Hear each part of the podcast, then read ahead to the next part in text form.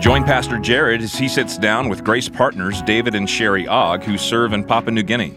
They will talk about how God drew them into missions and what it's like living abroad, and give an update on the completion of the Bible translation into the Simbari language. I'm your host, Aaron Miller, pastor of equipping at Grace Baptist Church in Santa Clarita, California. Welcome to Magnify.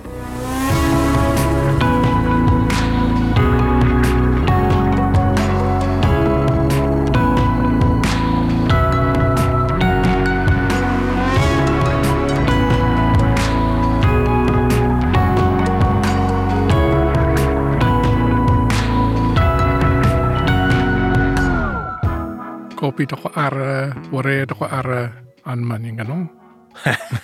That's exactly what I was thinking. Tell me what you guys are doing this summer. You got big plans?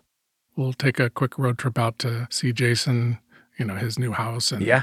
uh, his wife, and, and then also Rachel and her husband, who have a, a new grandchild for us Yeah. that we haven't met yet. Okay. So we'll go out and see them, and then we'll go visit her parents because it's been in a, Florida. Oh, so you, are you driving all the way out? All Yeah. The way? well, Wow. Do you guys enjoy driving?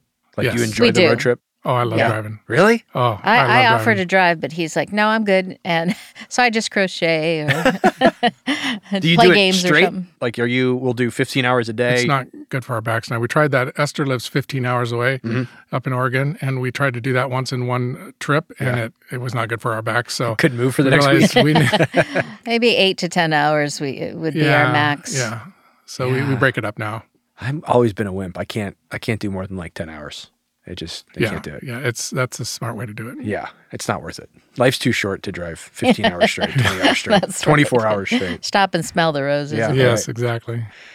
Hey, I'm here with David and Sheri Ogg. They are so generous with their time to come in and talk to us. David and Sheri have been Grace partners for 33 years. Since '97, what Can't- would that be? I can't do the math. Yeah. We've been in Papua New Guinea since 91, Okay. but we've been Grace partners since 97. Okay. Grace partners for many years. Yes. The math of which will continue to elude me, have served in Papua New Guinea in a variety of roles. They're here today uh, just generously to talk about their lives and their backgrounds so we can hear a little bit about what they've been doing, serving uh, in Papua New Guinea with the Simbari tribe, uh, working to see churches planted there and the scriptures translated into that language. So thank you guys for being here. So, for people who don't know Dave and Sheri Ogg, tell us the Dave and Sheri Ogg life story. okay. I'm a third generation missionary kid. My grandparents worked many years in Paraguay, South America. And I was born when my parents were in missionary training in Wisconsin, and we moved to Colombia when I was about two years old. So I lived down in Colombia, South America, my whole growing up years, uh, from two to about 18. My parents uh, worked out in a remote jungle location with uh, one of the 60 people groups of Colombia. They were called the Piapoco. So I grew up out there in the jungle, running around with the Piapoco kids and swimming in the rivers and fishing and going in canoes. And just from a very young age, I started to see the spiritual darkness of in the lives of the people around us. And about that time, I was probably about five or six years old when I started to become aware of the spiritual darkness in my own life and how no matter how hard I tried to be good, I just couldn't do it. And I remember pretty clearly one day sitting on the bed next to my mom after receiving some loving discipline hmm. And just starting to ask her questions about heaven, wondering if I would get to go there. And she shared with me that there was one way that I could go, and, and that was through trusting in Christ as my Savior. So, as a little girl, I remembered making that decision and just being f- overjoyed, knowing that I would get to spend eternity in heaven with Christ. Of course, uh, my understanding was very basic at that time, but it grew over the years. I remember my first real taste of excitement about ministry when I was in junior high. I was out in town visiting some friends, and I remember taking my guitar. I had learned to play when I was about 12, and just getting to take my guitar and with a group of missionary kids and hike up on the mountain and do these Bible clubs for kids. And I got to be the one to lead them in singing songs about Jesus. And just God started instilling in me an excitement about being involved in ministry and using the gifts that He had given me later on when I was in my teenage years. I remember one Sunday morning sitting uh, with our coworkers, listening to uh, some audio cassettes of uh, some missionaries in Papua New Guinea sharing about what God was doing in the Bisorio tribe where they worked and how they had brought the gospel to the Bisorio people. And on these cassettes, they were sharing testimonies from the Bisorio people. And I was just um, so impacted by those testimonies and and then hearing um, about all the people groups in Papua New Guinea, there were about six to eight hundred people mm. groups, and many of them were begging for missionaries and sending letters out to the missionaries in town saying, Can you send us, please send us some missionaries? And mm. that just, God just really used that to pierce my heart with um, the needs um, around the world, but specifically in Papua New Guinea. And, and it just broke my heart that there weren't enough missionaries to send to, to those people groups that were asking. And so guys, This is at 15 or 16? At about 15 or 16. So you were already thinking, already kind of feeling the Lord tugging your heart, oh, yeah. not just for missions generally, but towards Papua New Guinea. Yes. Wow, yeah. So neat. I was, I was starting to get very excited about that and just wondering how the Lord could use me someday to bring the gospel to a people group over there in Papua New Guinea. When I was about uh, 17, I think it was, my parents and their coworkers were getting ready to start teaching the Piapoco people through the Bible chronologically. We were about three months away from beginning the, the teaching in there for the first time. And there had been a, a group of uh, these Colombian terrorists in the area, and we knew that they were close by. But we didn't have a piece about leaving at that time when we hmm. were so close to starting yeah. the Bible teaching. That was after 14, 15, 16 years? Yeah. In, in mm-hmm. among that people group? Yeah. Wow. Okay. So it took many years for them to get to that stage where they were ready to, to teach God's word to the hmm. people there. Anyway, to make a long story short, one day uh, four men from this terrorist group arrived in our front yard with their guns. Hmm. And they accused us of being crazy things like being with this American CIA and all hmm. that stuff. And they did not believe that we were there for spiritual purposes. And they uh, threatened us and told us we had to leave immediately. Hmm. And so I just remember, you know, our family being absolutely devastated, having to pack up overnight and escape for our lives the next day because we didn't know what they were going to do to us. So they had been taking people hostage. So we didn't know if they were going to do that to us. So God, in His grace and mercy, allowed us to escape and, and get out to town. But I'll never forget the last picture in my mind I had of the Piapoco people lining the shore as we were leaving early in the morning and just very, very sad because they didn't know if they'd ever see us again. And yeah. and we were very, very sad because we were so close to presenting the gospel in there. Yeah. We left and, and were able to um, get out to town. And um, my parents ended up going into a different ministry the last year that I was in Colombia because of my mom's health, but the other two families continued working with the Piapoco people from a different location. Okay. Many of them had to come out to town where, where they were living and they taught them through scripture and a church was born in okay. there. And it made me think of, you know, the scripture where Jesus says, I will build my church mm. and the mm. gates of mm-hmm. hell will not prevail. So the Piapoco people did finally get to hear God's word. And that village that we were forced out of, maybe 25 to 30 years later, some of the Piapoco Christians themselves traveled way up into the jungle to that village and brought the gospel, and there are believers up there now. That's incredible. So it, yeah, it's just, wow. it's all God. That's amazing. Know? So my last year in Colombia was really exciting because I got to travel around to the churches with my parents, um, presenting the needs to the Colombian Christians in the cities who didn't know that there were people groups in their own mm. country mm. out in the jungle who didn't have the gospel. So God used my parents to go around challenging these Christians to get involved. And right about that time, our um, organization started a Bible college and training, missionary training center for them. So I got to rub shoulders with the students, and it was just a really exciting last year to be there. And then I left and went off to a two year Bible college, and that's where David comes into the story. So you came back back to the states then? Yes, to I want to hear David's story, but I'm just curious, what was that transition like for you back to the United States? I was I felt like a fish out of water, as yeah. most missionary kids do.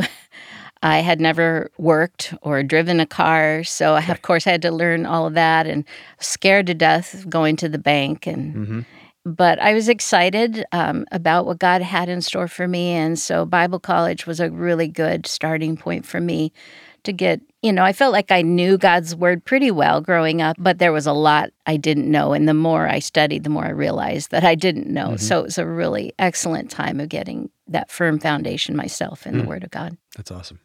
David, tell us about your background. Well, my parents uh, moved our family to Santa Clarita in 1968 when I was four years old.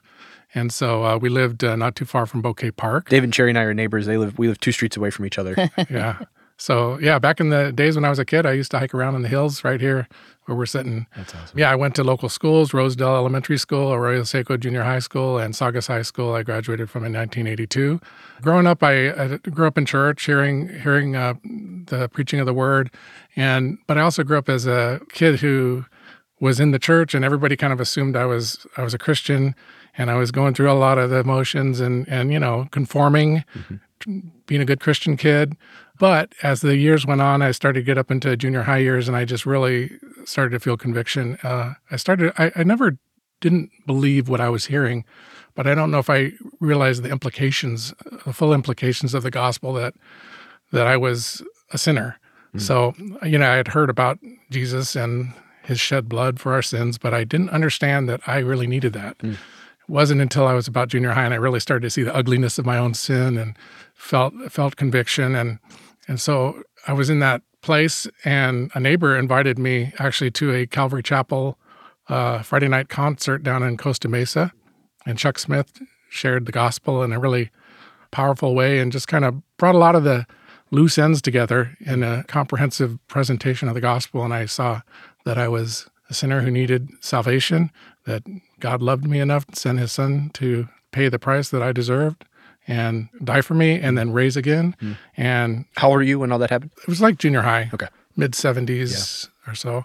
Fast forward a few years, I became a welder, a certified welder for Los Angeles uh, while I was still in high school. I was kind of going to COC welding school mm. at the same time I was uh, finishing up high school. And I got certified really young because I was really passionate about becoming a, certified welder. But I made it there, and then I wasn't as passionate about that anymore. I did get hired on with uh, Southern California Gas Company. I had a really good job. I was working at the gas facility that they have behind Rye Canyon there. Yeah. And uh, it was a really good career job. I absolutely loved it. From there, I transferred over to Santa Barbara to a, another plant that they have over there in Goleta.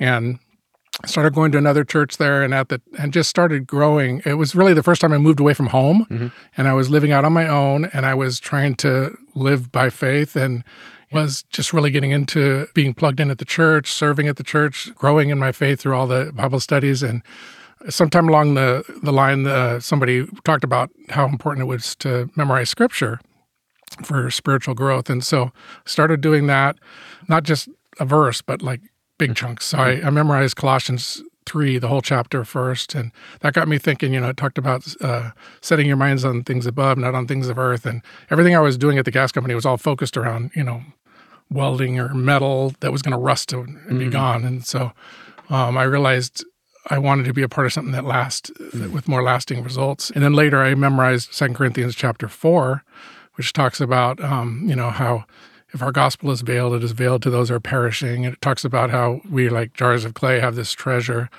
And when you're memorizing big chunks like that, whole chapters, like it it does a number on you mm-hmm. because yeah. it fills your mind and it like displaces all the cares of the world. And pretty soon, like all you're thinking about all day long, even when you're at work and everywhere, is these scriptures that you're working on. So it's pretty cool and and very transformative. So so I was in the middle of memorizing these things and realized I had a treasure that was too good to keep to myself, and I felt a desire to get involved. And uh, right around that time, a missionary came through, uh, and he was a missionary from Papua New Guinea, mm. and he was going to be leading a short-term team there that summer. So I went on that team, mm and got to work very hard in a tropical climate yeah, right. to help out the missionaries there building concrete uh, cisterns. But then we also got to visit some tribal locations out there. We went out to uh, these uh, two different people groups. One of the people groups, the missionary was still learning the language, and it was very dark, spiritually dark, spirit houses with fetishes everywhere, and just it was amazing. I never, it was kind of creepy. And mm-hmm. uh, we went over to this other tribe uh, flew over to this other location, and it was the Bisorio tribe, the tribe okay. that she had mentioned, actually. That's incredible. Uh, and we uh, got to see this tribe. In this tribe, uh, the missionaries had already presented the gospel. There was a thriving church there. The missionaries were halfway through the uh, translating the Bible already, and we just saw the joy of the Lord. We saw uh, just it was like night and day difference between the two tribes. Even though I didn't know the language, I could just I could just see it. And we did hear testimonies from those Bisorio people translated by the missionary uh, that evening, and it kind of put me to shame because I you know, we're the, the, the missionaries coming over for the summer, but these uh, tribal believers had a maturity about them that, that I didn't have as a young guy. So it was pretty pretty amazing. And I thought, I want to be a part of this. So I went back and uh, left the gas company, which most everybody I knew told me, don't do it, don't do it. But I, was, I needed to follow God, you know. Yeah. So, so I left and headed off to Bible college and, uh, and I met Sheri there. She'd already been there for, for a while. And so, yeah, And Yeah. you guys, you guys met, and it was just love at first sight. Yeah, I think one of the first things that drew us together was both of us had a mutual love for Papua New Guinea Yeah. and a desire to go Right. there someday. And and I remember I had to work one day and I wasn't able to be with the rest of the student body when David showed his slides. He set up the slide projector and showed his slides Mm. of Papua New Guinea. And I was so disappointed. And so I asked him, Would you mind showing them to me later? Yeah. so it was just the two of us later in the classroom. And he showed, went through the slides again, and we discovered that we both had the same love and desire to for uh, the people of Papua New Guinea. Yeah. and to serve the Lord there someday. And Even that same people group that you had mentioned and you had been a part of. yeah, we just amazing. that was amazing, and it just showed us God's hand and Yeah. and all of that in our lives and in the way He led us. And the other thing that um, kind of drew us together was that we had the same mandatory laundry time Saturday mornings when most students should be sleeping in. We had to do laundry at seven a.m. Yeah. So we ended up in the laundry room together, and he was reading this book uh, about a pilot in Colombia who got taken hostage and held, and he, he escaped miraculously in the night. Uh, the book was called When Things Seem Impossible, and that pilot happened to be our pilot. So. I knew the people in the book, and he was asking me questions about it, and uh, we were talking about about that book a lot. And then um, I also told him that I had this cousin in uh, at Moody Bible Institute in Chicago, a couple hours away, but I didn't have a car. He did. I said I, I didn't have any way to get there. I'd love to visit him, and he said, "Well, I can take you." And I'm like, "Really? When? Today? Let's go." I was like, wow, this guy is so cool. And so we grabbed uh, my two cousins who were also going to Bible college, and the four of us drove to Chicago and never did find my cousin because you know he didn't have cell phones there's no in cell those phones, yeah. days. We couldn't Right. find him. just show up and hope for but the best. Uh, but uh, along the way, we listened to these uh, sermon tapes and just were talking about the Lord and just both of us so excited about what God was doing. And and we had a couple of her cousins in the car with us. Uh, one of the guys was in the front with me, and she was in the back, and they they just kind of were very they're quiet. very shy Yeah. cousins. because so we, were like really talking. connecting, and they were just like watching what's happening. Amazing. to think that the Lord works through laundry Yeah. slots, right? To to bring people together and craft his plan. That's incredible. Yeah, the cool thing is it happened to be Valentine's Day. Okay. So we consider that Valentine's Day the date. anniversary of our first date. yeah. You guys got married while you were both still in the training center? Yep, between semesters, we flew back here to California from Wisconsin and Okay. got married over a Christmas break, December 21st, 1987. Okay. Had Christmas with his family and then flew back to finish Bible college. Now talk about the the training center. So I think it's really fascinating all the things that you have to be equipped with to go do work in a tribal context. So just talk about some of the things that you guys did. I know that there's theological training, there's very practical training. Just for the uninitiated person, talk about what that all involved. Yeah, so our mission provides training to prepare people for this work of uh, church planting among un- unreached people groups, realizing that even a normal college wouldn't have the, the specialized training that you need for that. Um, so the first two years of that is a is a Bible school. It's a, just a two year degree in biblical studies, and then we did that in Wisconsin. And then the next uh, year was up in uh, Canada. We spent actually, and it was New Testament church principles, theology, family, teamwork development. Some of that takes place just by doing sports together as as all Yeah. the candidates. And you know there's nothing like everybody getting pumped you know out on the sports field to to bring things out you know like maybe you need to work on. And during the summer we we went out and built what we call jungle camp houses. It was like little shelters out in the woods and lived there for a month off grid. Um, and it made a little makeshift village all us candidates and uh, just learning to live on little and that kind of thing. So yeah, so that was that part. And then the next year was getting into linguistics and more of the cross cultural uh, side of things, anthropology, phonetics, translation, and literacy principles, and all that kind of thing. So uh, we learned about how to write things down in the international phonetic alphabet, which we really needed. Uh, very well trained for for this kind of work. Um, that doesn't make it easy still, but right. at least you know what you're supposed to do when you get there. Yeah. And we should mention you guys are with Ethnos 360, That's right. right? And they have their the training center there. That's right. And they have, you know, they've been around for 80 years. So it's Right. over the years they've been able to kind of learn from mistakes and, and implement that into the training so that people can uh, be more effective. Yeah. Each year, people are doing a better job learning the languages quicker. The new missionaries coming over to New Guinea are learning the language quicker than we did when we came over. That's great. So it's getting Yeah. constantly refined. yeah. As I understand it, while you're in the training center, you're meeting missionaries from all over the world and kind of choosing a target location. Is that right? So what was that like for you guys? You already had a love for for Papua New Guinea. How was that kind of solidified in terms of a decision? Well, we went to Colombia twice. Uh, I we got engaged down there. Actually, I met her Okay. family down there, and I loved Colombia too. But they were having a lot of problems with the with the guerrilla warfare and all that down there. And and originally, and her family was there, which was probably the biggest motivation mm. that we had to go there. But we talked about it. And in the end, I was actually fine with going there, and and but I didn't want to drag her where she didn't want to be. So so I kind of left it with her. And So we prayed about it and just never had a peace about going to Colombia. And as it turned out, my family ended up leaving because my youngest sister got leukemia. So they came back to the States to get treatment for her. So we would have been down there and they would have been here in, in the States. Yeah. Okay. So God has his ways of leading but in the us. end, she believed too that she had been called to, to Papua New Guinea as well, and and so we decided to go there. Okay. So walk us through that that first year. You show up in Papua New Guinea. What happens next? Yeah, wow. So you got we, three suitcases. Well, the first thing we do is learn the national language in Papua New Guinea. It's called uh, Melanesian Pidgin, and then after that, we have to select a, a tribal. You know, it's allocating. Uh, people group assessment are done where you try to strategize, find the best places to go. But there's also sometimes places like where we went. The Simbari had missionaries, but their coworkers had left, and they hadn't really got off the ground and hadn't been able to make a lot of progress.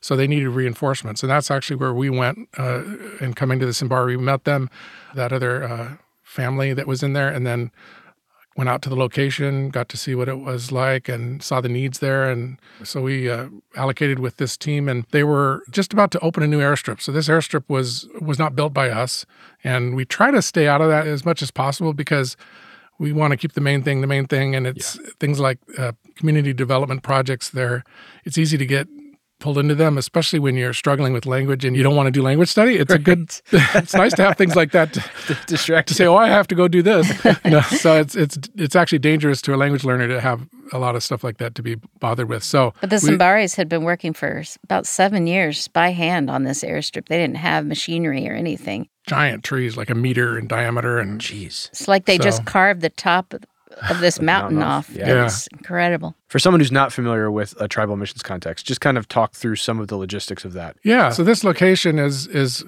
if you look at a map in, of Papua New Guinea, it's kind of in the middle of the country, but there's a border between two provinces: uh, the Gulf Province, which is a low flatland, and then the mountainous region called the Eastern Highlands. So we're kind of right on that border. On a good day, you can actually see the coast. Uh, it's a very rural area. There's no roads. The, the last roads end miles and miles away from us, and so uh, there's no way to get there except for small uh, mission aircraft coming landing on an airstrip. You could get there by helicopter too, but the helicopters are pretty expensive. So most of the time, you try to fly with a fixed wing. Yeah, so there's no no utilities, no services, no roads, and uh, so yeah, going out there in the earliest days, we didn't even have a a house to live in, so we lived in a hut with uh, a thatched roof hut, round hut with two little children. Okay. And well, I started to build the house, and we put a couple of solar panels up, and it was really muddy outside. But you know, it was probably some of the the most amazing times we had with the people because we were right in a hut in the village with them, And it was just a really wonderful way to kind of start out our time there. I mean, it's not sustainable to live like that. It's like camping in the dirt in a in a in a tent with nothing around. Right. You know, it was not even an outhouse hardly. So it's like really rough uh, conditions, but it was wonderful to connect with the people uh, so closely uh, during that time. And then uh, we built a, a house and You just built a house. we had to build a house. Nowadays, they have these missionary tech teams that will come and build a house for you. But back in those days, we had to do it ourselves. So Yeah. yeah, we uh, we had the people bring in these bush poles, real straight, that we use for studs, and then uh, we stood them all up, and then put corrugated iron on the roof, put some woven cane on the walls, put solar panels and batteries, kind of like an inverter or two for like like you would have in a in an RV for boondocking or whatever, and and then. Uh, we would catch water off the roof. It rains 180 inches a year there, so that's pretty much uh, A like here. half an inch a day. Yeah, it's like this winter. You know, when it rains for two weeks month, nonstop, yeah. that's what it's like all the time there. It's about 5,000 feet elevation where Okay. we lived in the village. Right. Okay. So it was cold Yeah. in the mornings and evenings. Cold mountain village, but it's Yeah. like a, a mountainous rainforest, is what it is. Okay. I mean, right there where we live on the airstrip, of course, all the trees have been hacked down. But if you just walk off a few hundred yards to the side, it's you're in the jungle again. Okay. Hey everybody, I'm Christian Delgado, and we're excited to announce this year's high school and junior high summer camp, June 12th through the 16th, at the beautiful Heartland Summer Camp facilities. This year's theme is Behold. Students will learn to behold God's faithfulness and saving grace offered to sinners like the patriarch Jacob, and why their lives are to be lived to the glory of God. Limited spots are available, so make sure to register soon on our website. You can find that link in the description of this episode. We can't wait to see your students there.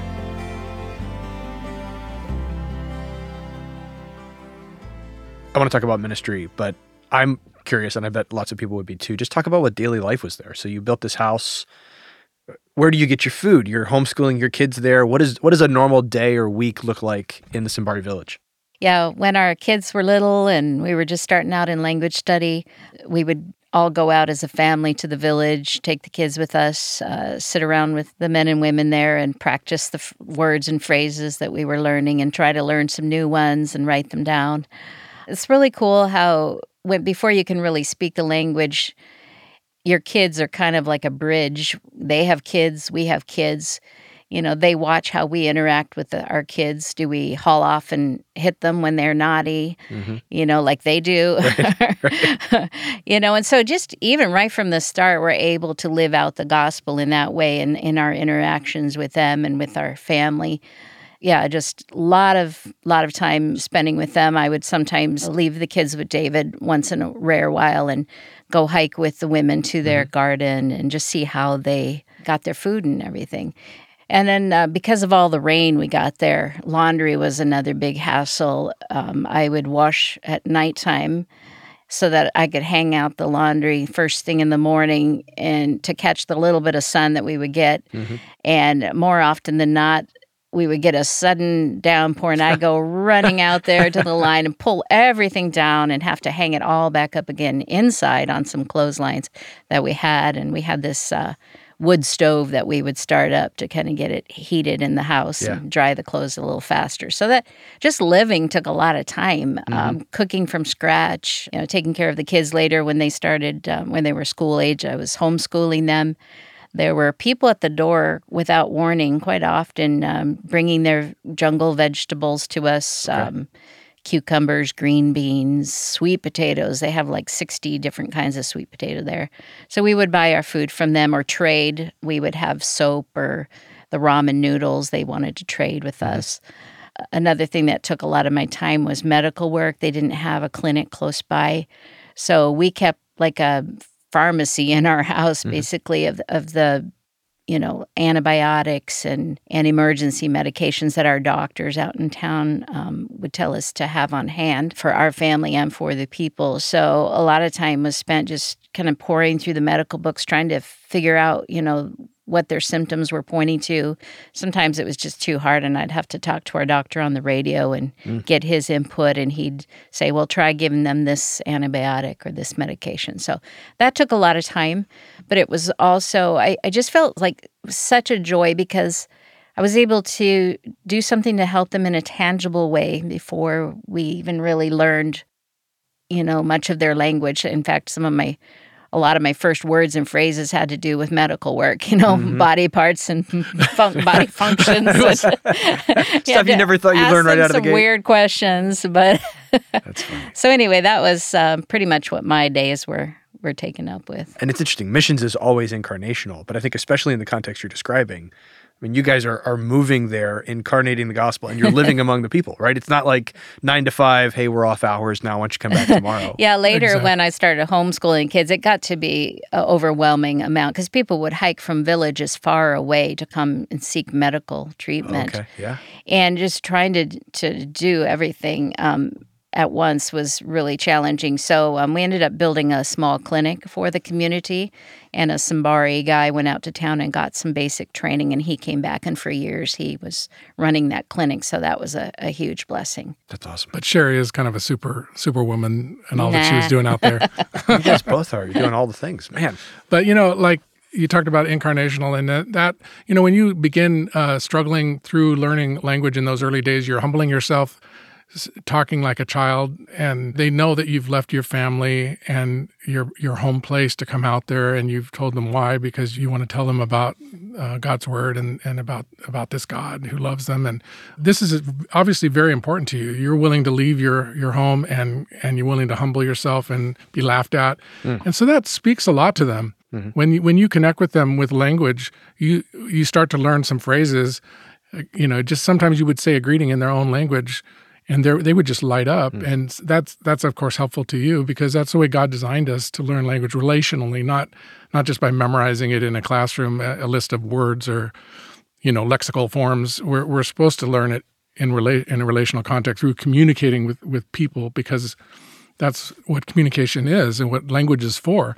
So you know, like when we go out to these places, these are unreached people groups, meaning they're unknown, unwritten languages. There is no language course to teach us. We have to create that language course. So, you know, at any given time we were preparing a language course, we had to prepare our own language language courses. We would usually uh, make it up of dialogue or monologue. It's something that was really meaningful to us, like that we had done. Maybe she talked about going to a garden. So, like, oh, I went to the garden yesterday. We pulled the weeds out from the sweet potatoes, and then we came back. You know, so we would like get a, a language informant and and ask them how to say that, and mm-hmm. then using the Pidgin language, mm-hmm. and then we would memorize it, and then we go out and use that in the village and practice it hmm. talking. Uh, the other thing we do is practical expressions, and these are like we try to do five a day, and they're just little expressions like "good morning" or "say it again." That's a really important one. what is it? Yeah, right. Right. you know, and you try to learn like five a day, 25 a week. Hmm. And then, of course, you move on next week and you've got to review the old ones 20 and you're trying to learn new ones. And then uh, we would make up cassette tape drills where we would take like a, a frame or a, a sentence and try to swap out a word and maybe change the modifier or change uh, the tense in a verb and have a cue there. And then we would drill ourselves. And, that, and then you would take whatever that is and you it would prepare you to go out when you're out with the people you have something to say you could you could work on those things with the people but you try to do that in a in an actual cultural context you're not wanting to do it in an office context you want to do it in in their world. You're, you're wanting to be become one of them. So you need to be out there seeing and learning the culture. And you know like one of the first weeks i was doing this uh, I, I come in and i sit in the house with this simbari guy and i look up and it was like frog apocalypse. You know there was like a thousand frog legs hanging from the roof, and it was they were smoking them. You know, this guy was in there with a fire, and they have these uh, frogs are nambula, and so there was these big ones called nambula suwanda, and they were just they just went crazy uh, in abundance, and they go down with their flashlights at night. And they see the little uh, gleaming eyes, and then they grab them all up. Yeah. So this is really important to know, actually, when you start teaching uh, about the plagues of Egypt. Yeah. Because if you don't know that, then a plague of frogs isn't actually a plague; it's like a blessing. Because they're thinking, "Wow, all the food just just came to us. just came to us," you know. So these are kind of things that actually really are helpful when you're out there and you see these things in in their culture. And yeah, so much of what Jesus taught too is wasn't just the abstract. He took Mhm. concrete stories and, and parables and used that to to explain these uh, abstract truths. Yeah. And it's really helpful when you begin teaching to have those examples because you've witnessed them, you've ex- you've experienced them with the people.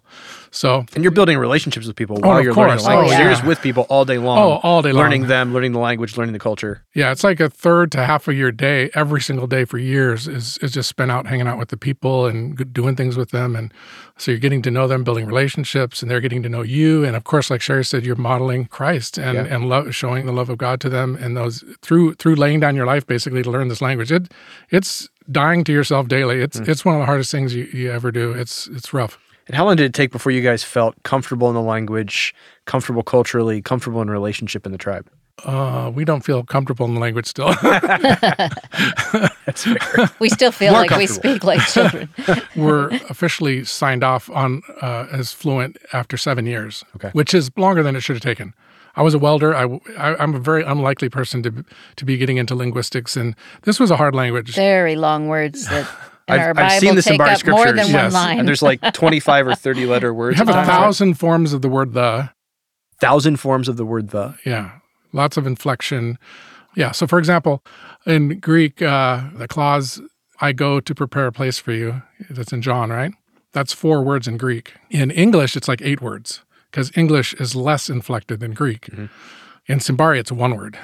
Nigarvra vaikam we mal maningana. That's one word. So it's yeah, it's mu- much more inflected than Greek is. Okay. So it's just really complex, and and again, nobody was able to tell us how it worked, so we had to figure it all out. and you guys were developing at the beginning, alphabet? right? yeah, yeah. So all these language lessons and all this language data that we're getting, we're recording it in the International Phonetic Alphabet. We take that and then we do a phonemic analysis on it, which is a process that helps us to determine which alphabetic characters we are going to need to represent to represent all that language data.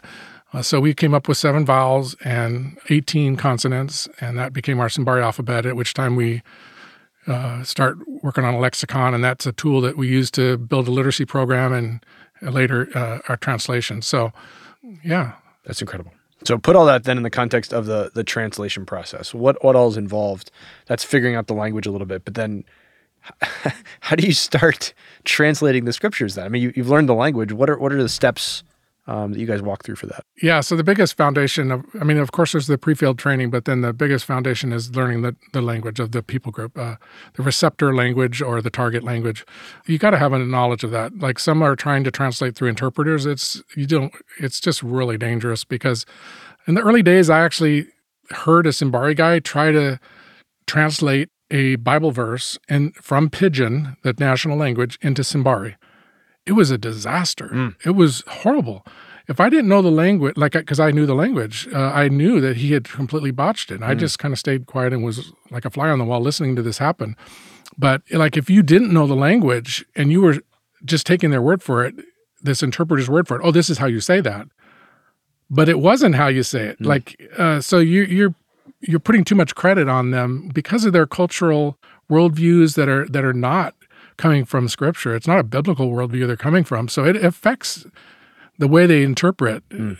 the scripture. So it's it's pretty it depends on who the interpreter is, of course. Right. But still it's it's it's something you have to be very careful of. And the best thing the most important thing is to have a foundation in the language yourself. And then we uh, draft an exegetical draft the best we can do. That takes some time as you're going through and working it up the best you can in, in the in the Simbari language. And then and then we take it to a, a translation informant and we ask him to record it the way he would say it. Mm. And then Sheri would transcribe that recording into a typed text.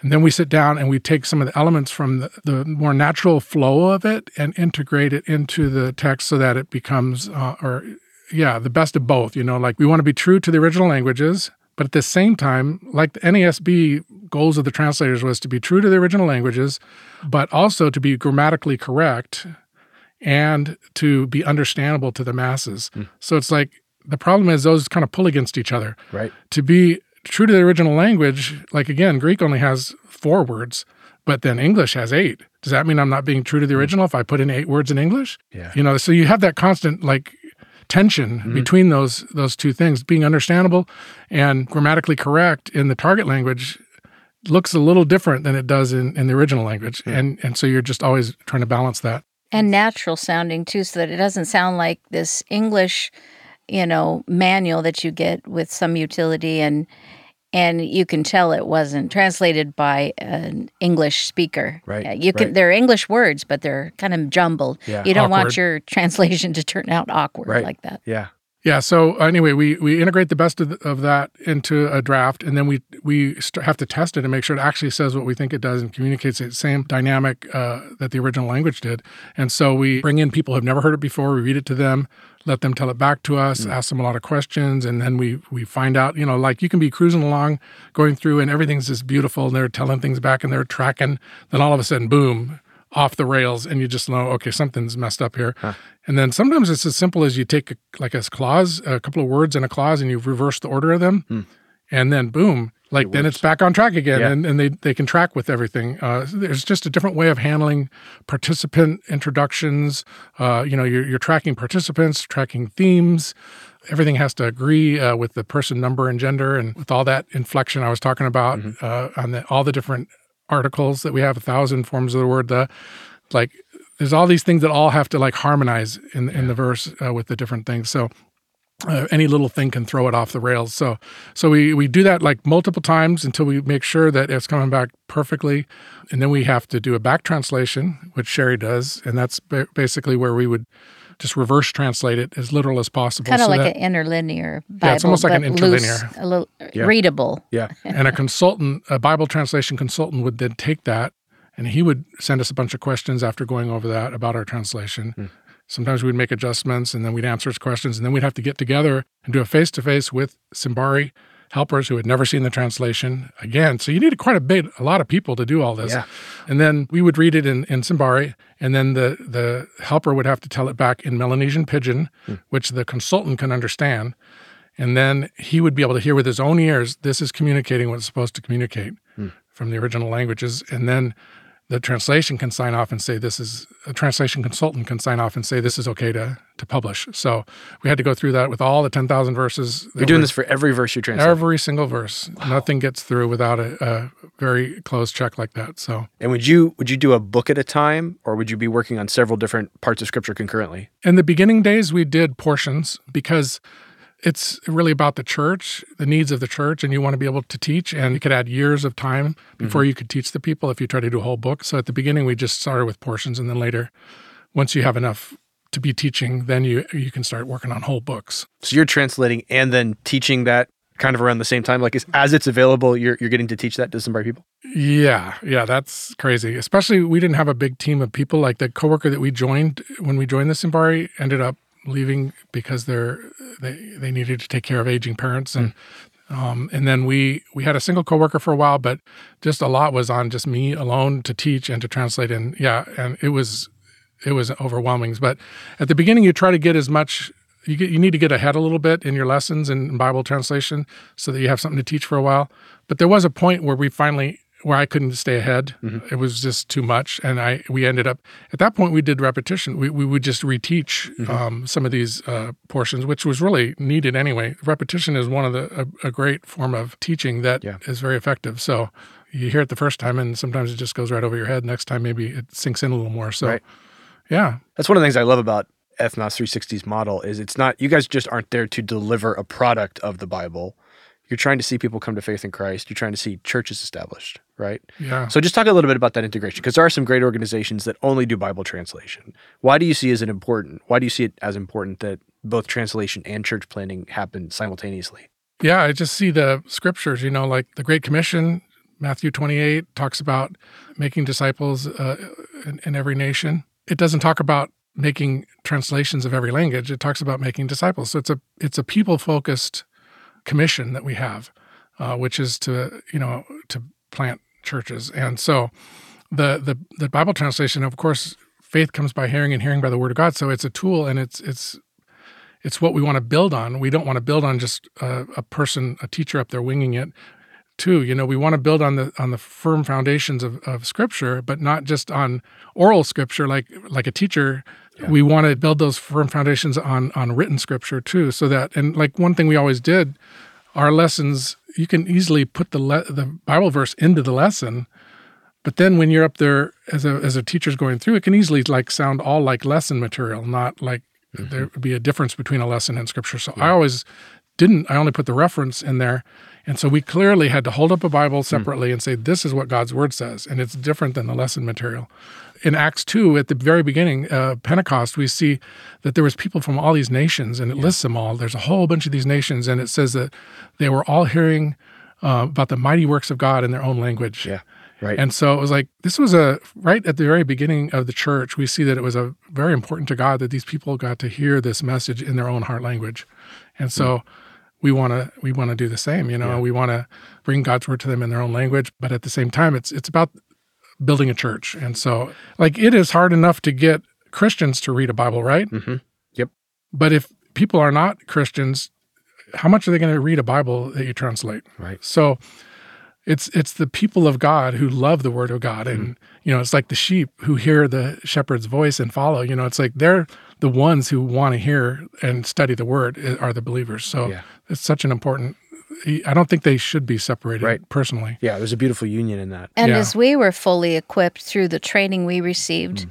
not to mention how God fully equips us through His Word, we wanted to be able to equip them and give them the tools they needed to be able to continue on with mm-hmm. the ministry Yeah. in our absence, at which they have done. and we're about out of time, but talked about that. Where where is the Simbari Church now? Right. So they have portions of the scriptures. Churches have been planted. Just talk a little bit about what the state of the church now among the Simbari people. Yeah. So over the years, we continued teaching and built them up. We trained teachers. We went on outreaches to other villages. We have now three different uh, Simbari churches.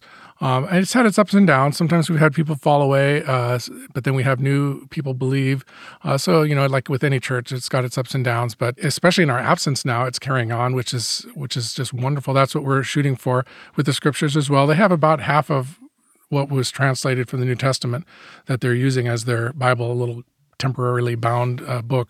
So they're still based on the scriptures, and they're still even without us as missionaries, they're um, following the Spirit's guidance, and and and the church is functioning. So it's really exciting to see that. I think there's two outreaches going on right now, teaching Yeah. through the scripture and literacy at the same time Okay. in two different villages. That's amazing.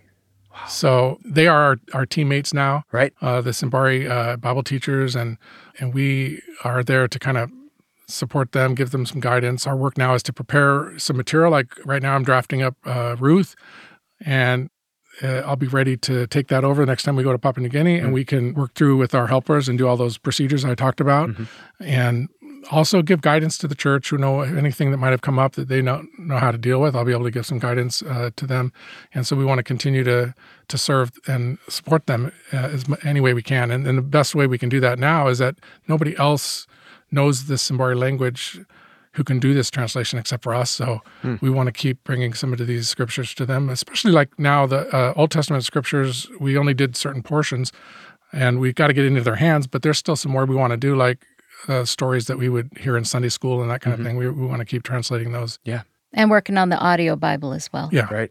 Right. Just a couple things. you guys are back in the States now. Just you're at the, the final stage. Kind of where's the process at and then what's next? Yeah, so we kind of do a deliberate stepping away. It's like you would do with a, a kid as they're growing. You give them more responsibility. You let them have the keys to the car and you let them go out on their own sometimes when they're still living in your home. And then eventually they get to a place where they're going to leave the home. And so, like, we do the same with the church. As they start to mature, we give them more responsibility. We hand over some of the teaching. And so that they're doing that. And then eventually we actually moved out to a, a town in Papua New Guinea and we were living there in a town doing translation from a near nearby town for a while so that the church could start functioning on its own. Mm. But we were still close and we would still come in a lot and we would, they were still you know, we were crossing paths a lot at that point.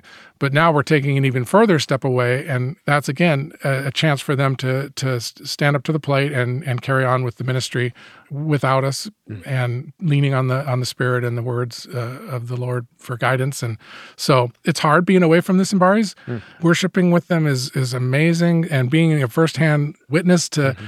and and being able to hear these testimonies and see what God's doing among them. It's it's like amazing, and we totally miss that.